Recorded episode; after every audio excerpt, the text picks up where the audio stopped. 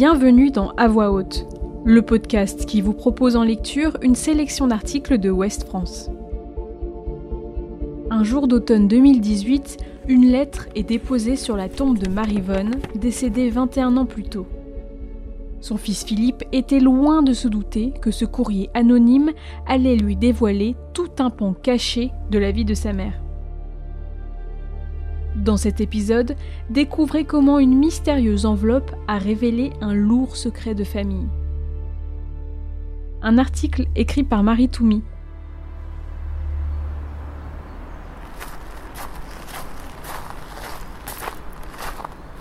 Des fleurs et une lettre. En 2018, elles ont été découvertes sur la tombe de Marie-Vonne, la mère de Philippe, dans le grand cimetière rennais, où elle repose depuis 1997. Qui les a déposés? Mystère. C'est ma marraine qui était la meilleure amie de maman qui les a trouvés.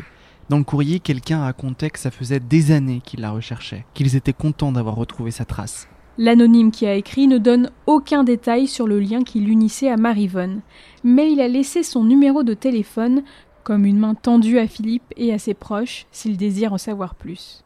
Mon père était sceptique.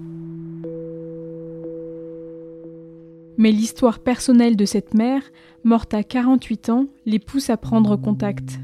On savait que maman avait été adoptée. Je l'avais découvert à 10 ans, en surprenant une discussion dans la cuisine entre ma mère, sa mère, ma grand-mère donc, et mon père. À l'époque, Philippe l'avait questionnée. Elle m'avait confirmé l'adoption, mais je n'avais pas eu plus de détails. Lui s'en tient là, mais sa sœur, de 3 ans sa cadette, lui fera ensuite régulièrement part d'un sentiment elle disait toujours avoir l'impression qu'il y avait quelqu'un d'autre. La première approche vers l'auteur de la lettre est réservée. Un texto est envoyé au numéro trouvé dans le courrier. Après un échange par écrit, un rendez-vous téléphonique est pris. Soudainement, Philippe découvre toute l'histoire de sa mère et de sa famille avant son adoption. On apprend alors que maman n'avait pas un frère, pas deux frères, mais huit frères, presque tous nés de pères différents. C'est la fille de l'un des frères qui a écrit le courrier déposé sur la pierre tombale. Un seul est encore en vie.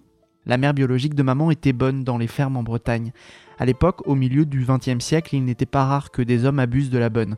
Elle a sans doute été violée. Une hypothèse troublante et déstabilisante, même si elle est invérifiable. Parmi les éléments certains, Philippe sait désormais que toute la fratrie de sa mère avait été placée dans la même famille nourricière, à la campagne, près de Rennes. Sa mère, à la naissance, ne s'appelait pas Marie-Vonne, mais Marie-France. Et elle a beaucoup manqué à ses frères aînés. Un jour, quelqu'un est venu chercher les deux plus jeunes enfants de la fratrie. Ma mère, qui avait 5 ans, a été emmenée pour être adoptée. Elle était la seule fille. Certains de ses frères sont apparemment devenus fous de ne pas savoir ce qu'elle était devenue. Ils l'ont cru disparue.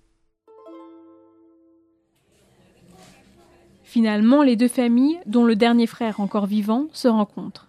Philippe et son père viennent avec des photos de Marie-Vonne. Autour d'un café, il leur raconte sa vie d'après l'adoption.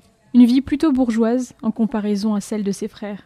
Eux décrivent leur jeunesse à l'assistance publique. Ça m'a omnubilé pendant trois ou quatre mois. C'est forcément déstabilisant. Eux, ça leur a apporté des réponses. Ils étaient heureux qu'elle avait eu une vie. Moi, j'aurais pu m'en passer. Voir revenir maman comme ça au centre de nos vies. Il en sait désormais plus que sa mère sur sa propre famille à elle. Acte d'adoption, décision de justice, lettres, lui a désormais toutes les copies des documents du dossier d'adoption. Parmi ses ascendants, il n'y a que de l'assistance publique. La grand-mère biologique était elle-même née d'une relation illégitime. La mère adoptive de Marivonne est morte un an avant sa fille. Elle ne lui avait pas raconté grand-chose. Marivonne a découvert qu'elle avait été adoptée quand elle avait 18 ou 19 ans, en allant à l'état civil. Tout son entourage était pourtant déjà au courant. J'ai parlé de tout ça à mes enfants.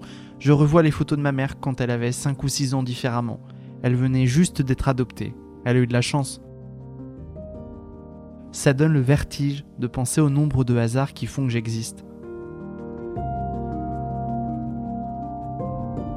Retrouvez cet épisode ainsi que nos autres productions sur le mur des podcasts et aussi sur notre application Ouest France. N'hésitez pas à nous mettre 5 étoiles si vous avez aimé ce programme.